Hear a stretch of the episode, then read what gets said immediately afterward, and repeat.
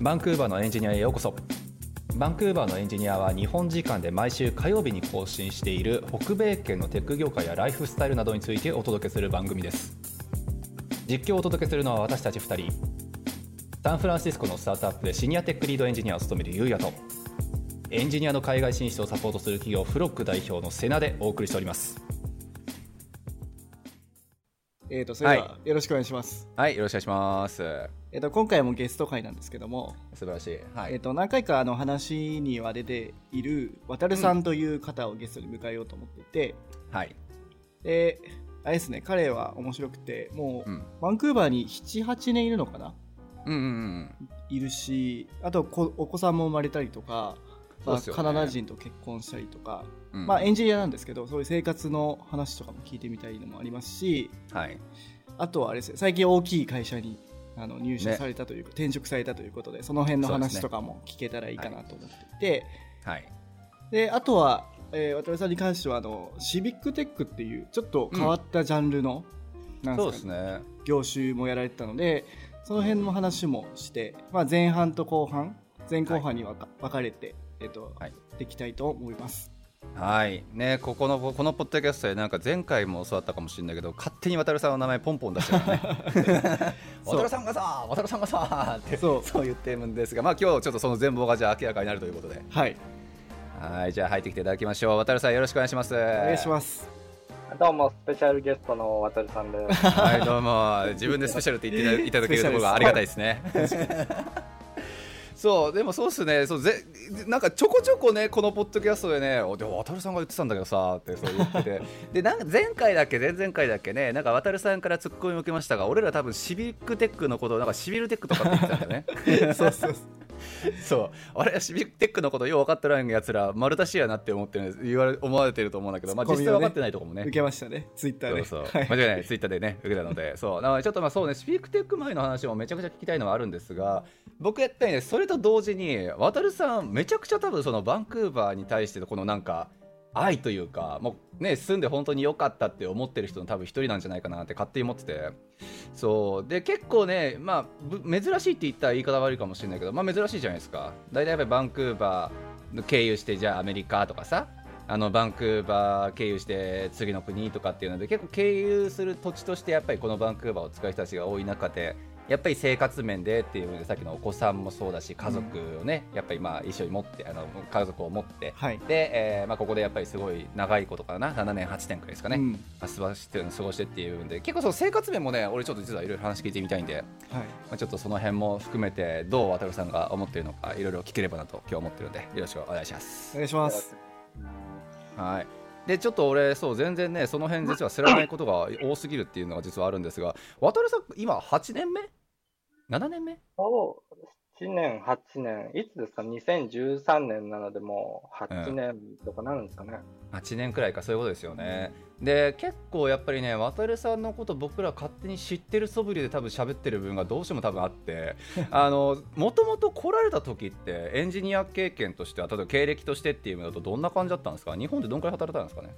日本ではサラリーマン、まあ、5年間やってましたね。で、まうんうあ、んその前、高専っていう、まあ、ちょっと専門学校ですかね。ほうほうほで、まあ、情報系の学科卒業して、う、うん、で、まあ、日本でシステムエンジニアとしてうんうん働いてたって感じですね。うんなるほどえそれが4年5年くらい5年ですね。 5年くらい。らいか。なるほど。じゃあ、まあこっち来た時にはもうすでに5年のうちを職歴、まあ、エンジニア経験っていう形だとあったってことですよね。そうですね。なるほど。で、その後、なんかバンクーバーじゃあ来てっていう部分でいきなり話飛んでいいのか分かんないですけど、学校行ってたんですか、そういや。そうなんですよ。その、うこんっちに来てから、えっ、と、半年、半年とちょっと語学学校に通って、はい。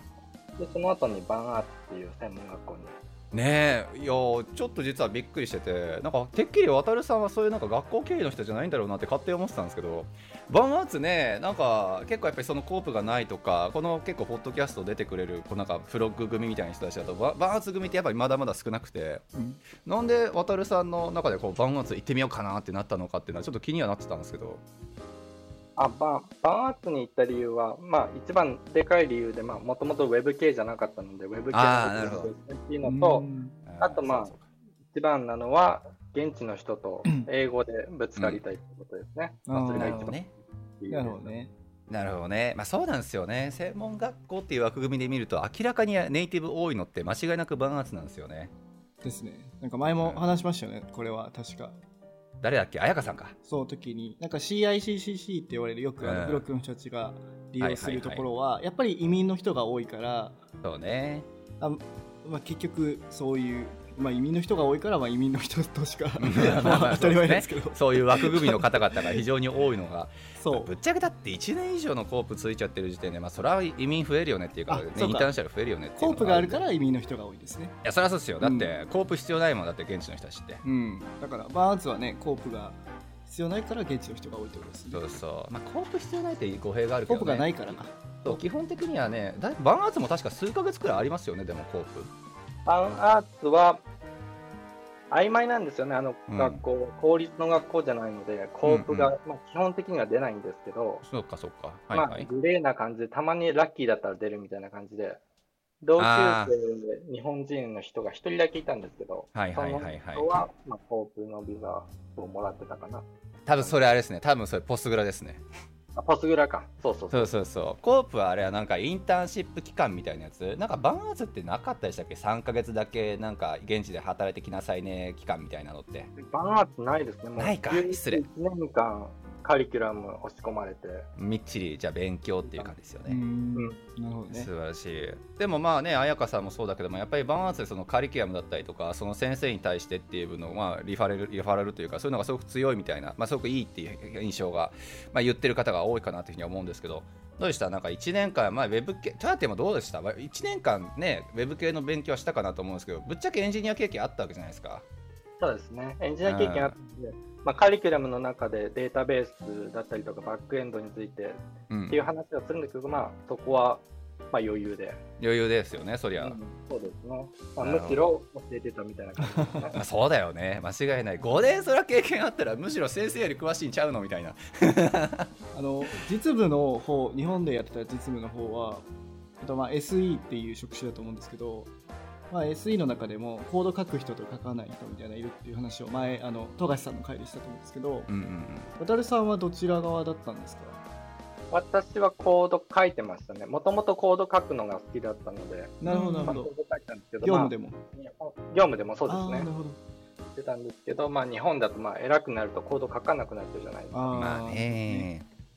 そういうキャリアパスは嫌だったので、はいうん、っていうのはありますね。えー、じゃあ結構そのキャリアパスのためにカナダを選んだみたいなとこあるんですか実際、まあ、その当時はそこまでしっかりは考えてはいなかったですけど、うんうんまあ、その会社を抜ける理由としては、そのキャリアパスを選びたくないっていうのは一つの理由でしたね。ああそうなんですねなんかそこら辺もちょっと気にはなってたんですけど結構海外志向みたいなのって若い頃からあったのかなんかそういう本当にエンジニアとしてのキャリアのためなのか、まあ、もっといろんな理由があったのかってそのねなんで海外行こうかなって思った部分ってちょっと気にはなってるんですけどなんかあるんですかでそんなに意識高くなくてですね、その当時は。まあ、今もその意識高くないんですけど、いやいや あのまあ英語を勉強しとけば、まあ、潰しは効くだろうっていいうや間違いない間違いないなるほどね一個ですよ。なるほどねえー、そうなんだ英語なんだ結構中心だったのはやっぱり英語がでかかったですね。あの、まあ、日本での仕事の仕方も今10年くらい前になるので、ううんうんん、うもんちろん日本の仕事の仕方ってそれから変わってると思うんですけど、10年前は仕事のやり方も効率良くなかったりだとか、結う構ん残業とかあったので、まあ、ちょっとそれ嫌になって、はいはいはいで、まあ、英語勉強して、まあ、その身につけた英語で日本で転職したら、じゃあ、まあ、もうちょっとなんかチャンスはあるだろうって思ったのが、うんまあ、1個ありましたね。で、まあ、こっち来て英語の勉強して、まあ、2年弱、うんうんうん帰国しなかったんですけれども、まあ、その2年弱の中で、まあ、だいぶ思ったより英語を上達しまして、うんうんあこれはこっちで就活できるんじゃねって思って、就活してみたら、就活できちゃったっていう感じですね。なるほどね就職活動その下2年2年間なんで2年間2年目あ語学学校を、まああそうかほんとちょっとと、まそうかあ、そう専門学校で、まあ、その専門学校と語学学校の間に、まあ、ちょっとスパンがあったって感じですねなるほど。ねなるほどねそうかそのまあ期間も含めて全部でまあ2年間くらいじゃあえっと期間まあカナダにいる期間があってで語学学校半年プラスが専門学校1年でもう英語ももうほぼほぼなんとなくかなるかなって思って就活その就活するタイミングはじゃあワーホリですかワーホリでしたね。なんでもう、ワーホリがなかったら俺はここにはいなかった。 いやよかったよかった本当になるほどね。 ねそうかワーホリワーホリ就労者だったんですね素晴らしいそうですね。ワーホリ1年間のオープンワークサミットはいですよね。で、まはあ、いどこにいてもいいっていう中で。で、まあ、一素晴キャンらしい素とりあえず就活で晴らしい、入りましたって感じですね。うん、なるほどですねそうか素晴らしいちょっとさっきのねでもあれなんだっけモチベの部分というかその海外就職海外志向の部分の話戻っちゃうんですけどあれですよね大下さんとかさあのーなんかどちらかというとキャリア志向なところじゃないですか海外目指す意味意味なんか意味みたいなとこってまあそうですね。キャキャリアまあキキャリアャってリいうアのかななのかななんかまあ第一線のとこでやってみたいっていう感じですね。そういうんですよねなんはかどうしてもやっぱ業界が多分中心に来る人だと思うんですよはいはい確かに。そうそうなんか渡さんがでも来た時のその2000ねなんか2000何年かな、まあ、8年前7年前ってまだそんなバンクーバーイコールテックテックなイメージでそんななかった気がするんですけどですよね多分なかったですね。そういう意識でバンクーバーには来てなかったと思います。ですよねそうそうだって俺が来た時なんてもっとひどかったもん134年前かな もはやもうだってスカイトレインのカナダラインがなかったねあ渡さんの時あったありますね。オリンピックじゃなくて、あれ、オあリそうンピック前後じゃないですか。そうそうそうそうの時とかもうもはやもう本当になんかビルなんてほぼなそれはそれはさすがに嘘っぱしだまあなんかでもテック系の企業なんてほぼなかったからですねうんそうだからそれに関して言うんだったらね本当になんか渡さんはおそらくそのバンクーバーがねアメなんかアメリカと近いからとかなんかテックシティとしてこんだけ注目されてるからっていうわけではなくてまあ純粋にその英語圏の中で英語の勉強もできるしみたいな感じで多分来られたってことですよねそうですね。あと、まあ、それに追加しておきたいのが、そのアメリカに近かったっていうのは一個の理由であって、うーんうん。で、まあ、その理由でなんで、まあ、アメリカだったのかっていうのは、その、日本にいた時にあの NHK のスーパープレゼンテーションっていう、ほうほうほうほうありましたねでまあ、そのテレビ番組の中で、テッドトークを、まあ、日本語字幕付きでやってたんですけど、うんまあ、そのテッドトークにインスパイアされて、まあ、その人がアメリカにいるから、じゃあまほあうアメリカに近い、近くて、さらにワーホリが出るはあカナダですよ。っていうのが、まなあ、一個の理由でしたね。なるほどね、やっぱでもまあそその時から一応アメリカは一意識の中にはじゃああったんですね、一応。意識はしてましたね。まあね、それは俺ら一応エンジニアの業界の人たちからすればね、まあ、一応やっぱりそういうちょっとビッグテックジャイアントなところがこんだけ近くにあるし、まあ、意識しない方がおかしいか。うん。なるほどね。なるほどね。だからでもそこちょっと結構ね、違いある気がするんですよ。結構なんか大下さん世代って言ったらちょっと世代の話になっちゃうかもしれないけど、こう、2、3年くらい前にやっぱ来られた方って、ね、やっぱりこのテック系の業界が少しずつ盛り上がってるとこやし、みたいなイメージの人がやっぱ多い気がするし、そう、なんか渡るさん以前かな、まあ、ほんと7、8年くらい前からやっぱ来られてる方って、なんかバンクーバーのなんか何かを求めてみたいな人たちも結構多かったなって気がするから、まあ、多分その辺のちょっと違いっていう部分が少しある世代ですよね、おそらく。まあうん、そうですね。8年前とか、インスタグラムも出てきたばっか。ううん、ん。そうなんですよ。懐かしいな。はい、OK です、わかりました、失礼。まあ、そうですね、じゃあ、そんな形で、まあ、まあ、たるさんが、じゃあ、こっちに来られて、えっと、まあ、1年間のワーキングホイールの期間でっていう分で就職活動されてだと思うんですけど、1社目からテック、その、シビックテックの会社さんだったんですか1社目はもう全然違くて、何のあそうシビックテックにも何も関係ない会社で。あそうなんですね。っていうのもその就活するタイミングあたりでもさすがに貯金が尽きかけててあああ、 まあ、なるほどね。とまあバンクーバーにシビックテックの会社なんてあると思ってなくてですねうですよね。まあ、ちょっとこれシビックテックって今何の前振りもなく言ってますけそどうですねまあ、それについてはまた後でっていうだからさらっと今あの一行っとじゃ三行で。 3行 で。くっそ難しくないシビックテックっていうのはまああの民間の人たちの力を利用して、まあ、うん。市民ですね、行政の代わりに市民たちにサービスを提供するっていうような、まあ、ざっくりとしたセクターですね。はい。はい、だからそれっ素晴らてしいあれ行政とはまた違うんですよね。なんかあのい最近だとデジタル庁とか今できたじゃないですうんかうん。日本で。あれとはちょっとまた別なんですよね。そうですね、まあ、あんまりそのシビックテックって定義が決まってるわけでもないので、まあ、曖昧なんですけども、はい。行政とやってるのは、まあ、ガブテックガバメンああトはいはいチェックあっていーうそうなん言いだ。方をしたりとかしますけど、まあ、そこはまあ、シビックテックとは言ってますけど、そんなに誰も気にしてないかなって感じですね。なるほどね、うんなるほどね。まあじゃあまあ民民間の開発がちゃんと間に入ってなんか政府がなんか利用するような市民向けのこう、まあ、行政が実は使っ作ってそうなアプリとかサービスとかっていうのを作ってるような会社が、まあ、シビックテックっていうのであるってことですね。そうですね、まあ、一部としてあるという認識でいいとかいうことと思いま。ですすね。OK です、OK です。まあ、もちろんそのガブガバメントテックでしたっけ、まあ、みたいな本当に行政がちゃんと作ってるところもあるだろうけどっていう、まあ、そういうちょっと区分あるってことですよね。そうですね、まあ、ガブテックも、うん、シビックテックと似たようなうんう感んじです、まあ、どこに境界線があるんだかわかんないですけどね。まあですよね、まあ、金の出所が違うだけなんだろうなという気がしますけどね。ああなるほほどねなるほどね確かにど。OK です。はい。っていうシビックテックに、じゃあ、あの今は、まあ、今というか、まあ、昔は入ってたと思うんですが、まあ、じゃあ、1社目は全くじゃあ違う会社。そうですね、1社目はもう本当に全然ちっちゃい印刷会社、印刷会社うん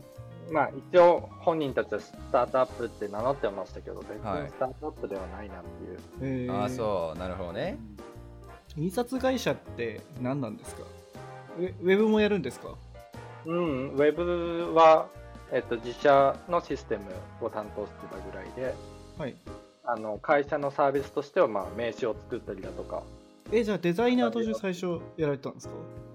いやいや、社内の、えっと、受発注のシシスステテム。ムああなうるほどなるん、ほどなんかオンライン発注とかそういうのありますもんね。なるほど そうです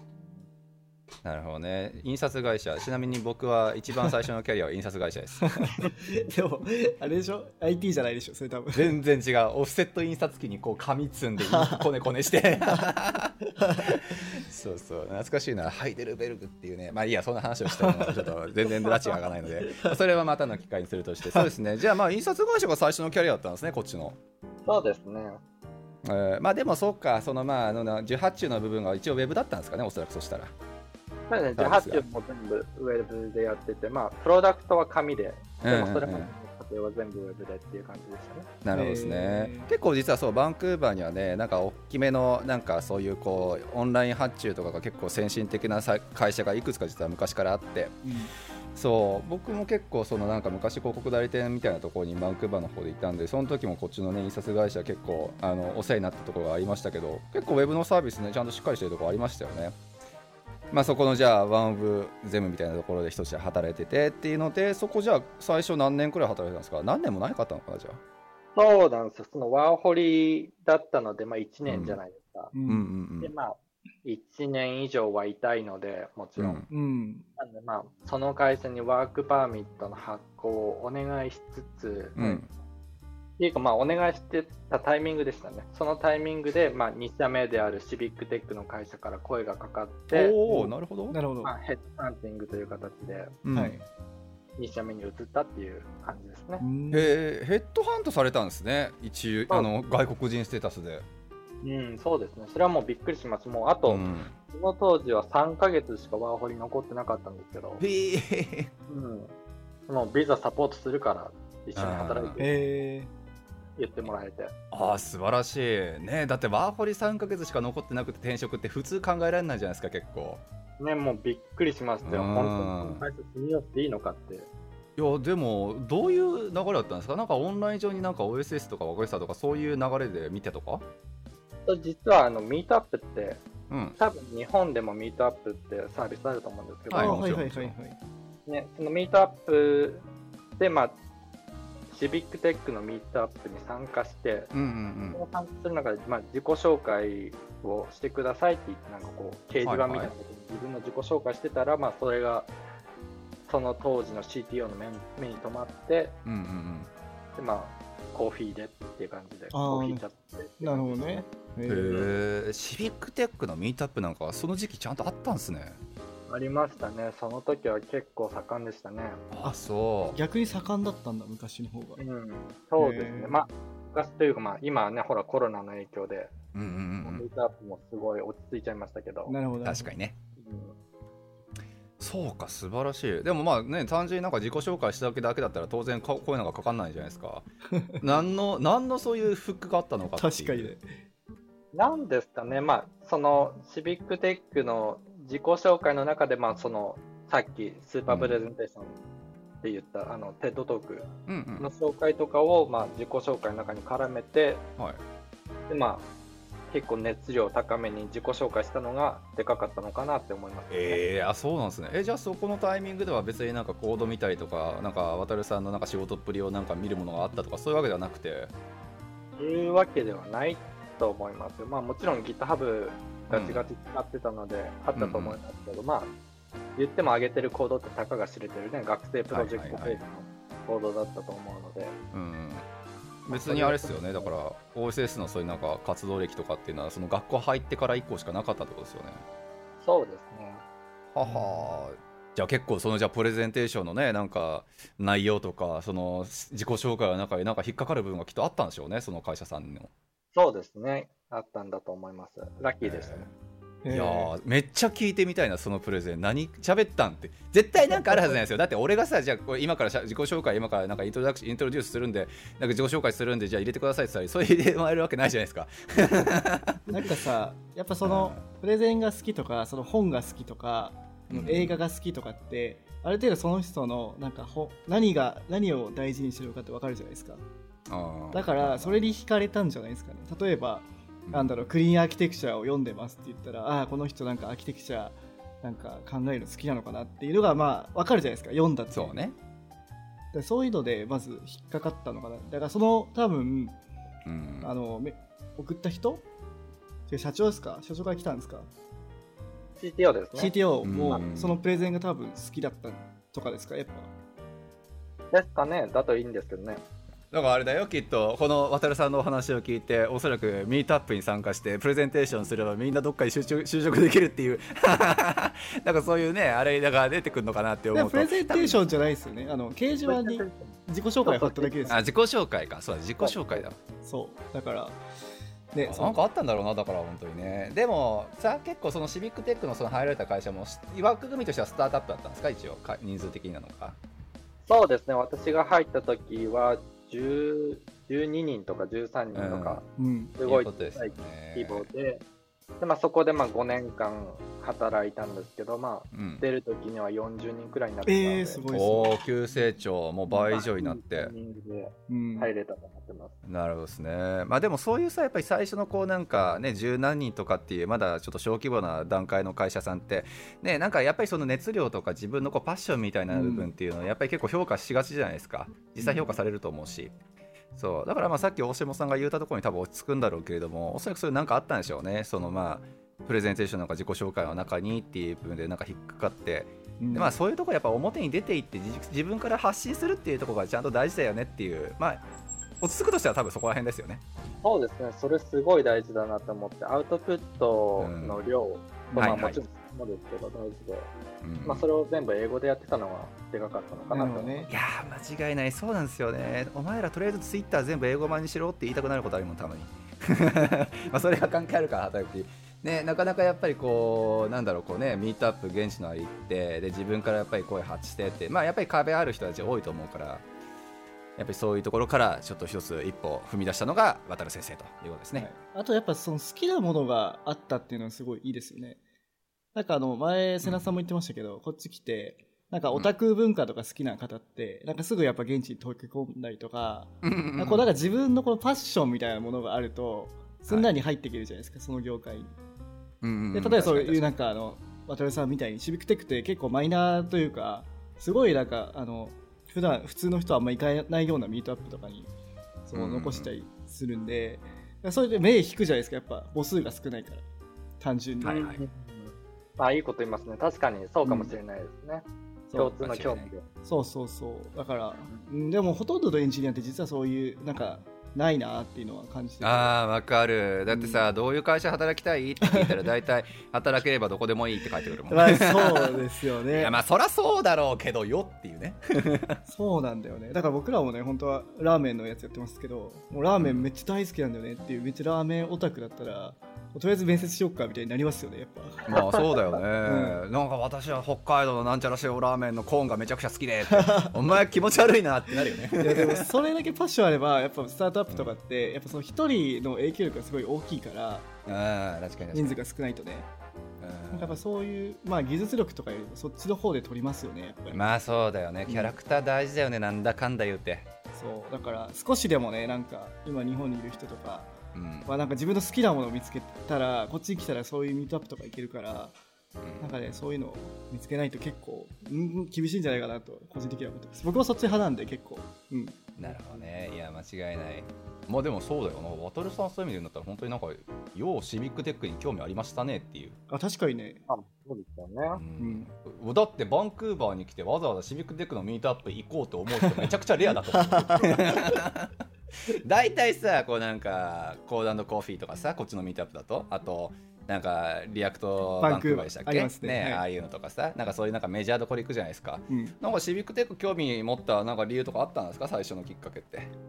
スペックテックに興味を持った理由は、さっき話したあの、スーパープレゼンテーションのテッドトーク、はい、うんうんうんジェニファー・パルカさんっていう、コード・フォー・アメリカっていうアメリカの、まあ、ほうシほうビッほうクテックのグループの CEO をやってた人ですうね。んあリードをやってたなるほ人どのねテッドトークを聞いて、まあ結構まあ行政とかってシステム化とかすごい遅いじゃないですか。確かにいや間違いなねいうん日本だってまだ紙使ったり、ハンコ使ったり。いや本当にはいでまあそういうのに対してずっとフラストレーションがあって、はいはいでまあ、そのプレゼンテーションの中で、まあ、俺らの中でアメリカってもうテクノロジーとかすごい発展してて紙とかハンコとかそういうのないって思ってるじゃないですか。はい、うんそうねでまあそのあのパルカさんのテッドトークの中では、まあ、うん依然そういう紙文化とかそういう泥臭い仕事をしてるっていうのがあるっていう話をしてたんですねう。んそんれ聞いてああ先先端的なアメリカでもそういうことがあるんだっていうのを、ででまあそれにもそれにその問題に対してトライしてるっていうのがまあ引っかかってうん、うんそれが決め手になりましたね。なるほどいねやー素晴らしい聞いてる皆さんにぜひねこれを意識していただきたいですけどねやっぱりこうこういう意思をねなんか自分にが何に興味があって自分がどういうものにインスパイアされて何を考えてるかっていうのをアウトプットできる能力って俺こっちでめちゃくちゃ大事だと思うから確かにうん、やっぱそれだよねなんか就職できる人できない人というかこっちでさなんかうまいことちゃんと渡り歩いてる人歩いてない人って、まあ、そその話を今ここでするべきかはさておきだけどなんかこういう話が出てくるか出てこないかってめっちゃある気がするわ。いや確かにねその例えば、まあ、また浩平さんの名前出しますけ どはいはいはいえ彼とかもやっぱなんかいろんな物事に対して自分の意見があるというか、うん自分のスタンスとかポリシーがあってそうねそれをなんか的確に答えれてでさらにその中でなんかリファレンスとかがやっぱしっかりしてるじゃないですか、うんこそのう本,、ね本ではとかこの人はこう言ってたとか,、うんなんかそういうのねなんかうんなんか弱いのかな日本人ってやっぱなんとなくで喋っちゃってるっていうのはなんかま あ世の中よくしたいんだよねなんでみたいな、そうそう そうそううんなんかそうなんだよねまあでもまあこればっかりあれじゃないやっぱり文化というかプレゼン文化じゃない結局そうねだからねなねえどどうやって鍛えればいいんですかそれともただ単純に好きなものをこう好きだってずっと認識しし続けることなんですかなんですかねプレゼン文化ってでもアメリカ圏英語圏って圧倒的じゃないですか。圧英倒語的圏のプレゼうンん文化ってもともとは小学校とかうんからもしかしたらもっと先前保育園の時とかからうん鍛えられてるようなものなのでうん、ねまあ俺らにはかなわないですよね。いやそうだよね俺ツイッターでこの間なんか小学こっちかなアメリカかな小学校はいなんかプレゼンテーションの様子っていうのうをんなんか5分くらい映したやつ見たけどさマジこ俺ら舌巻くレベルっ すよ本当にお前すごいなってこうじ僕がこう何を思ってこれを考えたのかっていうのがもうりちゃんとこうなんか起承転結起承転結とは言わない なストーリーが理由ががそうはいストーリーがちゃんと明確になっててさ、あれはお前ガキン頃からそんなできたら俺スーパーマンになってたと思うけどって、ね、思わざるを得ないくらいのやっぱクオリティのところがあったりするからね、まあ、いやみーんなじゃないかもしれないけどすごい文化だなってあとはエッセイとかもそうじゃないですかいやー間違いない、なんかエッセイ文化だもあるしうんだからやっぱ自分の思いをこう伝えてその理由を説明するっていうのがもうめちゃくちゃうまくてで特に日本語なんてコンテキスト文ハイコンテキストな言語なんでなんかあんまり理由由とか言わなかったりするじゃないですか まあね確かにねあの人のことちょっと嫌なんだよねなぜならなんとかなんとかとか言わないじゃないです か、まあ確かにねでも英語だとそこ言わないとなんでみたいな感じでこうんう逆になんか変な顔されるっていうかなるほど素晴らしい、まあ、そういったところもあってじゃあ渡る先生が、あのーそのプレゼンテーション違うミミートアップを通してっていうのでシビックテック入って結構長かったですよねそうすると多分シビックテックの会社さんそうですね、そこには5年、5年と数ヶ月ぐらいいましたね。うんということですよね。まあちょっとぜひね、そのシビックテックが何してるのかとか、まあ、どういうちょっと今までプロジェクト、まあさ話せる範囲であったのかとかっていう、まあ、ちょっと次回のタイミングでいろいろ聞ければなっていうふうに思うんですけど、ちなみに生活面の話をするんだったら、奥さんと出会ったのってその辺やだ気になるじゃん出会った話聞きます。出会ったっつうか結婚いやなんかどの辺からこっちでそういう活動だってさ普通に考えたらさまあまあこっちに留学してさまあ数年働いて、まあ、帰る人がまあ当然ほとんどになるじゃないですかは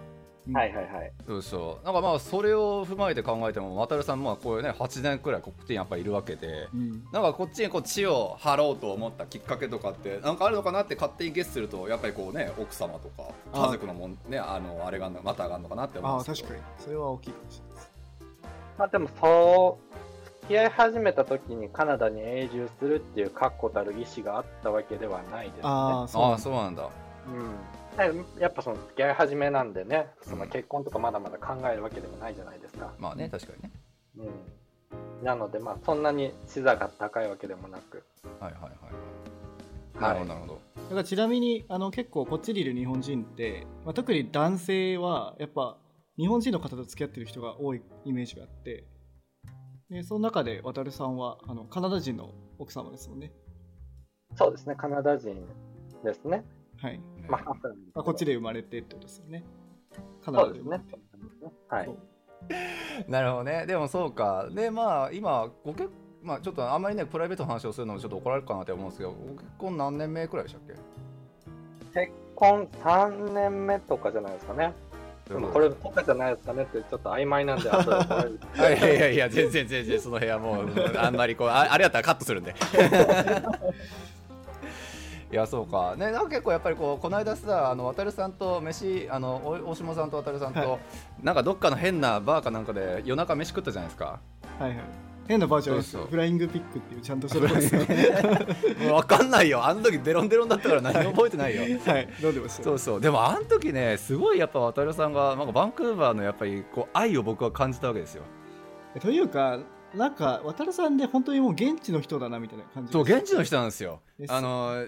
だってさ、まあ、言うて、まあ、ちょっとこれは俺は別にバンクーバー全然ディスるわけではないしあれなんですけど、まあ、やっぱりこうさ、まあ、めちゃくちゃこう刺激にあふれた街かってやるとまあまあ、うん、なんかすごくいい感じだよねっていう 感じだと思うんですよじゃあなんかねなんか日本みたいにじゃあその辺にカラオケあってとかゲーセンあってとかさ、はいなんか夜中までなんか遊び歩くことができてなんか夜中まで酒飲めてとかってあるかっていうとやっぱりそういうわけじゃないと思うんですよはいはいそうそうだからまあ特に若い世代とかはバンクーバーつまんないみたいなことを言っても帰っていく人いるのは当然事実だと思うし、はいはいそうだからまあバンクーバーというかこのねこの土地に一体何を求めるかって話だと思うんですけど、うんなんか渡さんが結構この町にすごい馴染むことができてるその理由とかってなんかあんのかなっていう、ね、別にそういう刺激を求めてるわけじゃないだろうけどっていうそうですね、やっぱバンクーバーって街って人を選びますよ選ぶよね。ね、うん、間う違いない、んやっぱそのコンビニだとか、ううんんあとまあレジャーだとかそういうところ求めちゃうとバンクーバーってまあ理想にはほど遠いようなねところだと思うんですけど、うんはいまあ、俺にとってバンクーバーは何が良かったかっていうと、まあ、自然が近いうんのがまあ一個あって、まあ、趣味がキャンプとかハイキングとか、はいうんうんとかスノボとかその辺なので、うんはい街からすぐに山に行けるっていうのはまあ一個強かったですよね。うんうんなるほどねあとまあ雨の期間が結構長いじゃないですかバンクーバーって。はい、はい間違いない半年くらいででねすまあそうですね、はい半年ぐらい。うん なんとしか言そうえるですけど、はい、まあ、その中でもまあ自分としてはまあ楽しめる方法を知ってたからっていうのはありますよね。えーそのおおこれ大下さんめっちゃ聞いた方がいいんじゃないですかえやっぱりあれスノボとかスキーとかスノボとかスキーとかも普通にしますけど、まあ、天気が悪い時は家にこもりがちじゃないですか。はいはい、うん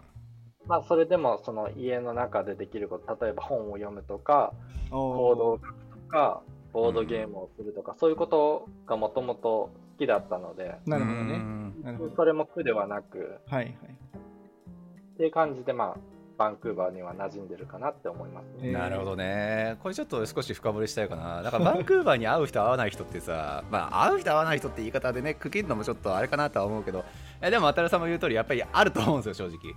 ありますね。あの、ねカナダ人とかアメリカ人もよく言ってますもん。バンクーあバあーねの人みたいな。あそのいやーカナダの人ですらあるんだもう現地の人ですらそれはあるっしょねなるほどね。そうそうなんですよなんか僕はだからねそれで言うんだったらなんか合う合わないとか以前の多分問題で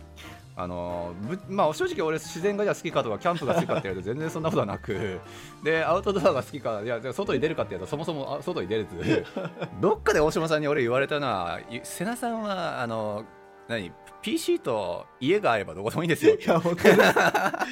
まあでも極論俺は多分そういうイ系だンと思タうーんでネッすよトと寝るとこだけやればね。そうそうだから僕がバンクーバーに求めてる部分っていうのは正直やっぱビジネスの方が、まあ、なんだかんだ言ってやっぱ俺は強くてああ、そっかそっか。そうそうまあ思いのほかって言ったら言い方もあれだけどやっぱバンクーバーねこんだけやっぱり市場的に大きくなってくれたっていうのがあるし、まあ、やっぱりこうんうガーファもそうだし、まあやっぱりいろんなところがこう今このバンクーバーっていう地域をすごく見てるから。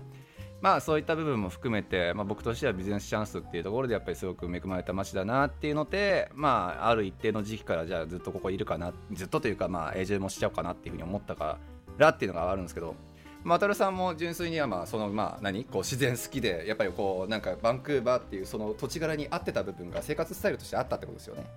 そうですね。あとやっぱ日本と比べてっていう言い方もなんなんですけど、まあ、うん英語圏の人、アメリカ、カナダの人たちってもうちょっとなんか日本よりもオープンじゃないですか。あーオープンなそうね確かに確かに。コミュニケーションできるし、なんか陰湿じゃないので。うんイースじゃないでないってけどあるよね。まあなんか言いたくなるところは分かります。やっぱこっちの人とねすごいやっぱ長いことやっぱり付き合うとねちょっとそこがすごくどうしても感じちゃうところありますよね。ありましたよね。あとは、まあ、そのさっき瀬名さんがまあビジネスチャンスだっていうことを言ってましたけど、んバンクーバーってすごい外国人に優しい街だと思うんですい確よやかーに本当うにんそれはめちゃくちゃあると思う。うんまずなんかアメリカと比べて差別も全然ほぼない、うんそうですね。そうですね。であと英語のスキルもそんなに求められない、う。うんん、そうなんですよね間違いないなんか逆にそこが生ぬるいっていう人もいるかなとは思うんですけど渡さん的には全然そんな感じじゃない生ぬるいことはないですねもちろんそうんうのんカナダ人と話すにはいくら英語が上手くても、ねはいはいはいその分あるので全い然やそれは間違いないですね変わらないですしでもまあこっちに来た時本当トイック300何点 とかえマジで やば過去俺えマジで俺今十何年いる中で過去最低かもしれない適当にやっても取れそうですけど、 そうもう鉛筆コロコロってやったら取れるよすごい。なるほど。そうい やーそすのごぐいでらすいねの英語力でもまあサバイブできたのであーまあねでもそれは間違いないすごいですね。まあ俺も人のこと言えないからね俺最初初めて受けたトイック420点だか同じ、同じようなもんじゃないですか、二人ともらい。やいや俺鉛筆転がしてないからなるほどね、そっからでももうね、あれですよね、もう普通に IL26.5 でしたっけ、平均とかは2年ぐらいでいったんでしたっそうですね1年目のその半年の語学留学てかまあ ESL で、まあ、トイックは800ぐらけ。いまあで、すいごい、500点伸ばしてやも伸びたー。すごいねやそばの後で IELTS6.5 とか7とかをうんうん取ってますね、なるほど、なるほど。なるほどねいやー素晴らしいまあでもぶっちゃけあれだけどね本当にバンクーバー8年くらい前からもう日本人多かったから語学留学先としてっていう分でバンクーバーを選ぶ人ってあんまりいなかった気がするんですけどまあでもそれでもあれですよね本当にこっちでちゃんとそういったまあネイティブの人たちの活動も視野に入れてっていうので多分活動できててまあ英語も順当に伸びてっていうなんか英語の学習のなんかなんか肝というか自分はこれだから英語こんだけ伸びたとかっていう理由とかってありますなんか、なんですかね多分喋ることですねまあ、それはそうでしょ、それはそうでしょっていうネイティブな人たちと喋ること彼女が、うん彼女というか、現奥さんと付き合ってですか、当時の。でもその以前でしょその TOEIC その一点、あうんそっかその就活するにもね、英語力はある程度必要だったので、なるほど、なるほど。でもその中でやっぱそのバーンアーツで知り合ったあー同級生の存在はでかかったと思いまや、すそれ、羨ましいですね、やっいやぱ。そうだよね、うんバンアーツ本当にいいなって思うのってめちゃくちゃあそこネイティブ系の人多いじゃないですかうん。そうそうなのでやっぱりその関係はやっぱり英語面だとでかいってことですね結局 CICCC とか行ってもね、友達みんな日本人だったりとか、そうなんだよね海外から来てる人だったら、そんなに喋らないというかね。いやだからやっぱりこっちの現地のミートアップとかやっぱりそっちの方にこうこう頼るしかなくなるんですよねそうね、ミートアップもやっぱり難しいじゃないですか、喋るのも、なんか知らないし。でも、そうやっぱその同じクラスとかだったら、なんか自然と仲良くなならざるを得ないというか、はいはいはい、はい、同じコンテキストを共有できるから、なんか同じ話とかできるから、そっちの方がやっぱやりやすいかなと思って、だからまあ、なばるほどね前も K 君が言ってたけど、あのバイトとかね、うんうんうんあのスタバのなんか白人白人じゃないなこっちのはいはいはい現地の方がよく来るようなスタバとかで働くとか、そうだね、そうか K さんのパターンで言うんだったらそうかだからもうスタバのそういうネイティブばっかりが集まってるこうバイト先がそうそうですあねったからっていう部分での伸びる期間だったろうし、まあ、そう渡さんの場合だと多分それがバーンアーツっていう、まあ、1年間の学校期間だったろうしっていう、まあやっぱりそういうちょっと一つ間のねなんかこう伸びるきっかけになる期間っていうのはそう何かしらみんなあるんだね。だから逆にこっち来て例えば CSCC とか通って、うんで日本で仕事を残して例えばリモートでも働けるじゃないですか日本から、うんうんうんうんでそういうことしちゃうとあんまり英語自体は伸びないのかなっていうのを、まあ思いねま間違いない就活時点で結構苦労してる人やっぱ多いからねうんそうですね。英語を喋るチャンスをつかむのが、英語を上達する近道かなと思います。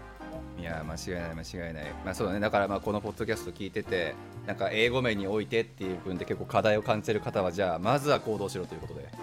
そうですね、こっち来て英語勉強した方が、日本で駅前留学やってるよりも安いし、いやそれはね間違いない早いし、うんでまあ、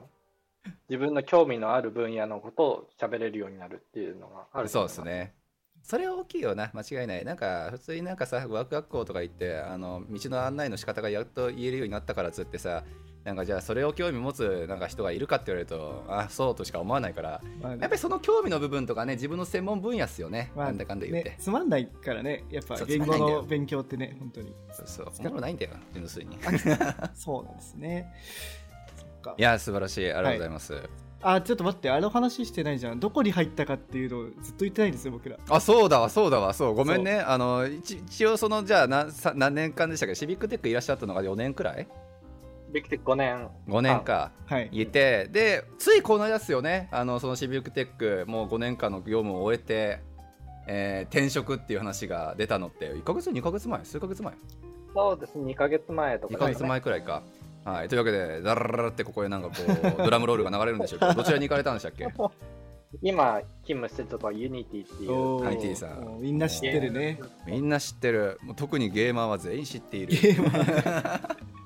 出ますもんね確かなんかユニティって最初嘘ユニティってね、あのこのエンジンはユニティって絶対出てると思うので、まあ、知ってる人も相当多いんじゃないかなと思いますが、はいまあ、メインはねやっぱゲームエンジン作ってる会社ってイメージがみんな持ってると思いますが、はい渡るさんが業務的に今やられてる部分ってどういったところなんですかっまあ、私のやってる分野としては、アドテックって言って、まあ、うん Unity の広告ば媒体ですね、そのはい辺はをいハンドリングする、えー、とフロントエンド分野で働いはいてはまいす。けうんなるほどねなんかだから話だけ聞くとそれこそなんかなんですか LP 作ったりとかなんかこう宣伝するためのなんかページ作ったりとかなんかサイト作ったりとかみたいなのかなっては思うんですけどそれよりももうちょっとコアな部分をやっていて、まあ、そうやって作られた広告をゲーム内でハンドルするっていうところああなるほどね配な信のるほとこですよね多分そうですすね、ゲームを、ゲームの広告配信を、まあ、うんどうやって表示させるかとか、なるほどなるほまあそこからどうやってマネタイズしていくかっていうところのシステムに関わどなってるほどなんかいやあのお話聞くと実はその広告業界広告業界って言うんですか、うんデジタル広告業界でなんかすごいなんかアップルとかグーグルとかに次いで3番目がユニティだみたいな意外とみたいな話をしてませんでした、そうなんですよね、Google、Facebook に次いで3位。ああそうなんですすごいどねですよねあーすごいな意外とねやっぱみんなゲームするからでゲームに多分広告ってついたりするからうんまあそうだよねうん多いんですねやっぱいや間違いないゲーム市場ってみんな結構ねなんか日本のそういう人たちは結構スルーしがちだけどもかなり市場として大きいからうんいや素晴らしいじゃあそちらの方で今2ヶ月働かれてっていう部分だと思いますがなんか転職した理由とかでそういえば聞いたことなかったなって思うんですけどなんかシビテックに飽き飽きたとかそんな話じゃないですかいやいやいや、シビックテックの活動は今もう、まあ、自分のフリータイムの中でやっていて、ああ なるほど、あね、素晴らしいなるほどなねるほどなるほどあの Code for Japan とさんとかとは関わああはいはいはいはいはいなんかツイッターでちょっとバズってたならはいず、でもまあ、働き始めた理由としては、もうちょっと自分の技術面を磨きたいというところで、はいやっぱ大きな会社って、やっぱいい技術者さん、技術者さんたち集まってるじゃないですか。うん、はい間違いないなるほどねまあ、そういう人たちから学びたいっていうのがあって、うん今回の点に決めました。なるほど素晴らしい、まあ、まだ2ヶ月しか経ってないからどうっていう話を聞くのもどうかもしれないですけどどうですか2ヶ月た働いてみて大企業ですよねだってそうですね、大企業ですね、もう前働いてた企業が、 40人、うんうんうん今回の市場は5、6000人っていう感じなので、へーはい違いましたよね、コミュニケーションの方法も違いますし、うんうんなので、まあ、いろいろ、あれって思うところもありますけれども、まはあ、いではいも、おおむね満足して働いてます。いいですね。うんいやー素晴らしいいやーいいっすねでもなんかそういう転職する部分の話って俺あんまりそういえばするさらーっとしか聞いてなかったんですけどなんかあれですかまだシビックテックの時みたいに声かかったとかそういうんじゃなくてもう自分から応募してって感じですかまあ、今回は普通に LinkedIn から、あまあ、リクルーターから声かかって、はいはいはいはいでまあ、その時もちょうど転職を考えていたので、うんうん、うんまあ、試しに受けてみるかと思って、受けてみたら受かった。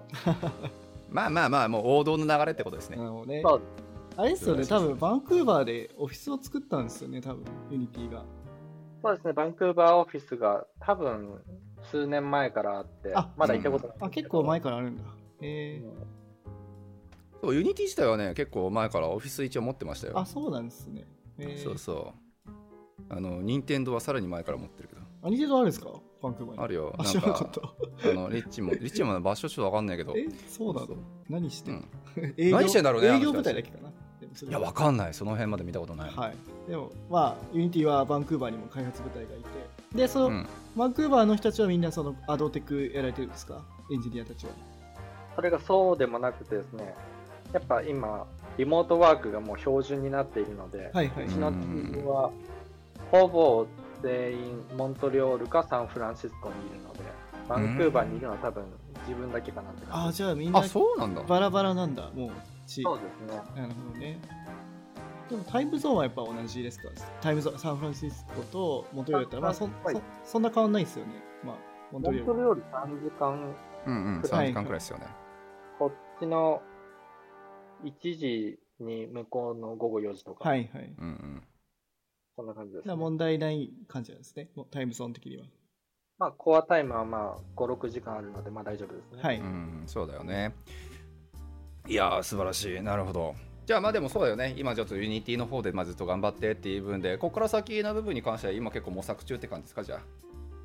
そうですね、この先もう一度シビックテック、ガブテックに戻っていきたいという気持ちはあるので、はい、今もまあ活動は進めつつ、もしチャンスがあったら、そっちの業界に戻ってきてってうんいうのは、なるほど。素晴らしい。いやまガあバメントの方、うんガブテックの方に行ったら、じゃあ、渡るさんは政府の人間になるわけです ね。